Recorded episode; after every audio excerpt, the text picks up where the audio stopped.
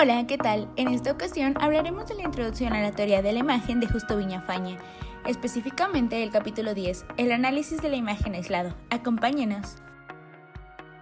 Para Justo Viñafañe, la mayor parte de las disciplinas que se han acercado al terreno del análisis icónico utilizan aparatos metodológicos generales, a partir de los cuales se puede analizar lo mismo, un cómic, una novela o una película, la semiótica, las teorías de la información y la comunicación, la sociología aplicada, etc., sirven en tanto que disponen de sus propios paradigmas metodológicos para analizar casi cualquier producto de la comunicación humana, a pesar de las diferencias que existen entre ellos. El común denominador de todos estos planteamientos y al mismo tiempo la diferencia fundamental es el sentido del producto analizado. Para el autor, un modelo único de análisis icónico recoge los principios generales que sí son aplicables en cualquier imagen.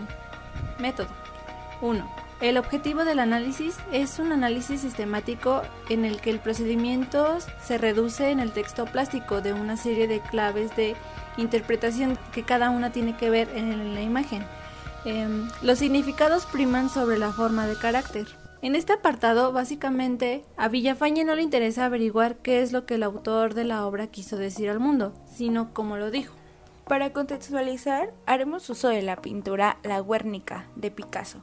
Esta como tal es un cuadro de guerra que ofrece un relato visual del devastador y caótico impacto de la guerra tanto en hombres como en mujeres y en este caso específico sobre la población civil y las comunidades.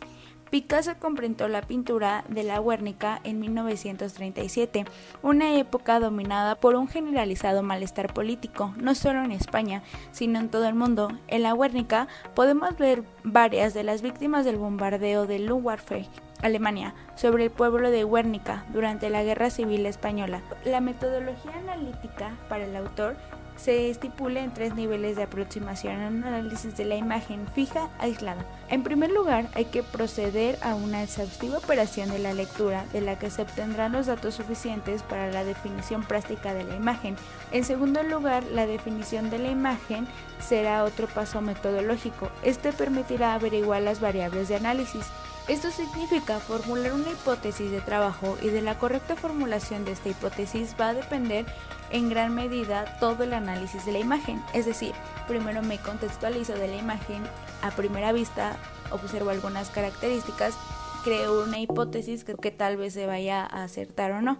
Aquí se analizan aspectos parciales de la composición, aquellos que definen estructuralmente la imagen y que fundamentalmente hacen referencia al espacio y a la temporalidad. En el tercer lugar, el análisis plástico supone el estudio sintático de la imagen, de la explicación plástica de la misma. En esta fase, el autor menciona que no se trata de analizar cada una de las estructuras icónicas por separado, sino hacerlo en una estructura general de la imagen, que es la responsable de la significación plástica de la misma. Como habéis mencionado anteriormente, eh, aquí se hace referente de que se va, a analizar la imagen en general, no se va a analizar elemento por elemento que contiene la imagen. ¿Es correcto? Así es. Eh, solamente vamos a ver que es una imagen que abarca la guerra, pero no nos vamos a detener a pensar en todos los elementos que la configuran. A continuación haremos lectura de la Guernica. Necesariamente en la lectura de la imagen debe comenzar por el establecimiento del nivel de la realidad que ésta posea. Otro punto a tener en cuenta en la lectura es la cualificación a la que se refiere y en la imagen hace referencia, sobre todo en aquellas cuyo nivel de realidad se encuentra comprendiendo los niveles intermedios de la escala de iconicidad. Los referentes de esta imagen actúan como paradigmas normativos de la representación y cualquier desviación o alteración plástica que esta norma va a producir una significación. Es necesario ya en esta primera fase del método hacer una valoración. En esta se pueden establecer unas pautas de la lectura que servirán de guía para esta primera aproximación espacio-temporal. Primero podemos cuestionarlos. ¿Qué fórmula de construcción espacial posee la obra? Si como en este caso se trata de una imagen aparentemente aislada, ¿es coherente la estructura espacial en este atributo temporal? Existen por por el contrario, atisbos de una forma de temporalidad? ¿La estructura de relación formada por los elementos escalares es neutra? ¿Pues esta alguna propiedad destacable que puede condicionar la relación entre el espacio y la temporalidad de la imagen? Estos son algunos cuestionamientos que Villafañe se hace en el capítulo. Posteriormente, daremos a la definición de la imagen. La Guernica, como cualquier imagen, podría definirse en función de múltiples atributos espaciotemporales.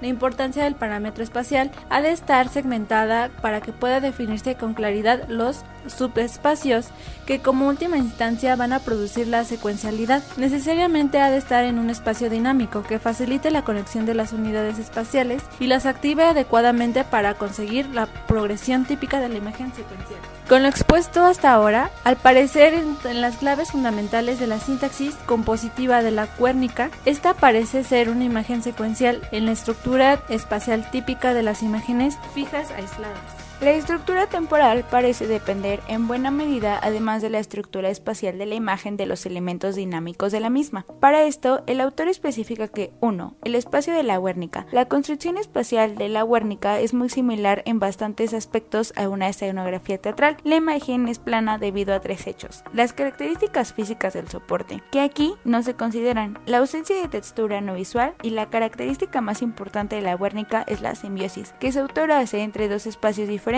uno exterior y otro inferior, como si de un fundido encadenado se tratara. Aquí hay que retomar algo, y es que la imagen como tal constituye un hecho histórico sangriento, ¿estás de acuerdo? Sí. Bueno, pues posteriormente, como tal estructura de la figura, no se puede decir que tiene como muchos relieves así. Sin embargo, se pueden observar dos relieves, por así decirlo. El primero sería... El primero sería el sol y en el segundo sería los demás elementos que se intervienen. Así es, eh, el primero se puede encontrar una figura hasta el último que nosotros podemos considerar que es un sol. Este también como que tiene cierto volumen y lo que ayuda aquí son las sombras, ¿estás de acuerdo? No tiene, es creo considero una de las figuras que tiene una sombra pues emblemática por así decirlo. Y al frente se pueden ver los otros elementos como son los toros, algunos rostros como incendiándose, algunas figuras que podrían decirse que son las framas. Y en el segundo punto tocamos la temporalidad narrativa y la secuencia. La Guernica es un relato icónico en el que están definidos con toda claridad sus límites, su orden sistemático y en el que existe una progresión cualitativa y cuantitativa en los acontecimientos. Esta naturaleza narrativa es evidente que en la imagen se debe a su forma de la temporalidad de secuencia. Y en este pequeño apartado tocamos tres puntos, que son la fórmula de la representación, espacial, es el formato, el ritmo y las direcciones. En el formato, como ya se había dicho, es típicamente narrativo, las dimensiones del mural. En el ritmo es otro elemento que además de dimensionar la composición, redunda a la narrativa expresada de la Guernica. En el ritmo es progresivo basado, fundamentalmente en el contraste y no en la repetición. Se produce una aceleración muy viva en la lectura de la imagen, sobre todo en la parte central de esta. Aunque ningún elemento dentro de la imagen se repite, por decirlo así, o sea, sí hay personas, pero no están colocadas de la misma manera, podemos hablar de una secuencia, de un ritmo. Podremos decir en este punto que el formato como tal, pues como es tú el ya lo tamaño. dijiste, exacto, es el tamaño de la imagen. El ritmo y las direcciones podríamos decir que está eh, junto, por así decirlo, que va de la mano. Como las posiciones en las que están los elementos de la imagen, ¿no? Así es, eh, creo que un elemento, bueno, un ejemplo que aquí se me ocurre, eh, imaginemos una mariposa, ¿no? Eh, esta puede ser, la mariposa no tiene importancia como sus características, pero imaginemos que están como colocadas en una secuencia, en una línea, o sea, en Como un- en grupitos siguiéndose en sí mismas. Así es, eh, están cinco mariposas eh, en línea, ¿no? A lo mejor aquí podríamos hablar de un ritmo. El ritmo sería la línea que las mariposas siguen como tal. Y la dirección sería... ¿Cómo si- están posicionadas, perdón? Así es. Sí, eh, las direcciones serían cómo están posicionadas las, las mariposas dentro de la imagen o como, pues sí, como lo visualicemos. Así por ejemplo, si tienen como una ligera inclinación hacia el lado izquierdo o una ligera inclinación hacia el lado derecho, primero tendríamos el ritmo, que sería la secuencia, y la dirección si van hacia la derecha o a la izquierda. Otro punto del que habla el autor es de la dinámica. Por dinámica se entiende a todos los elementos específicamente, vaya la redundancia, dinámicos de la imagen. Esta es la tensión y el ritmo que presentan. La tensión es la variable dinámica de la imagen fija, es decir, el movimiento de este tipo de imágenes. La tensión en esta imagen la producen fundamentalmente la orientación y la forma de tales elementos figurativos. El elemento clave, no obstante, en la dinámica de la Guernica es el tratamiento lúmico de la composición. El movimiento de cada personaje en el interior de mural es creado mediante el contraste progresivo de distintos valores lumínicos en escalas de grises que van de tonos claros a otros oscuros. Resulta ser el recurso dinámico más eficiente de esta monocromía. Y es que recordemos, la Guernica solo está en, en colores blancos y negros, ¿no es así? Sí, viene en escala de grises que difícilmente considero yo que se podría como analizar o ver ya que no tiene chiste con color, por así decirlo.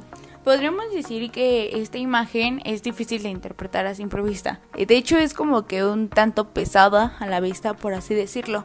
Necesitamos como detenernos y observar fijamente cada uno de los elementos para poder interpretar la pintura. Aquí un factor que, que ayuda demasiado para esto es la, la, luz y el contraste y las sombras que se le son agregadas a esta imagen. Eh, en el siguiente apartado podemos hacer un análisis plástico de la composición. La estructura general vincula vincula a un cierto tipo de significación plástica asociada de manera particular al resultado visual de la imagen.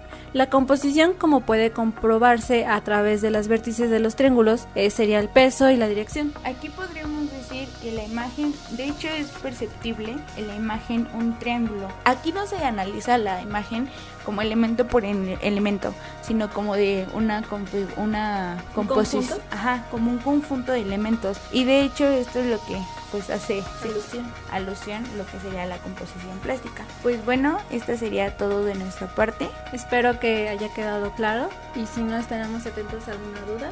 Gracias por su atención. Gracias, hasta luego.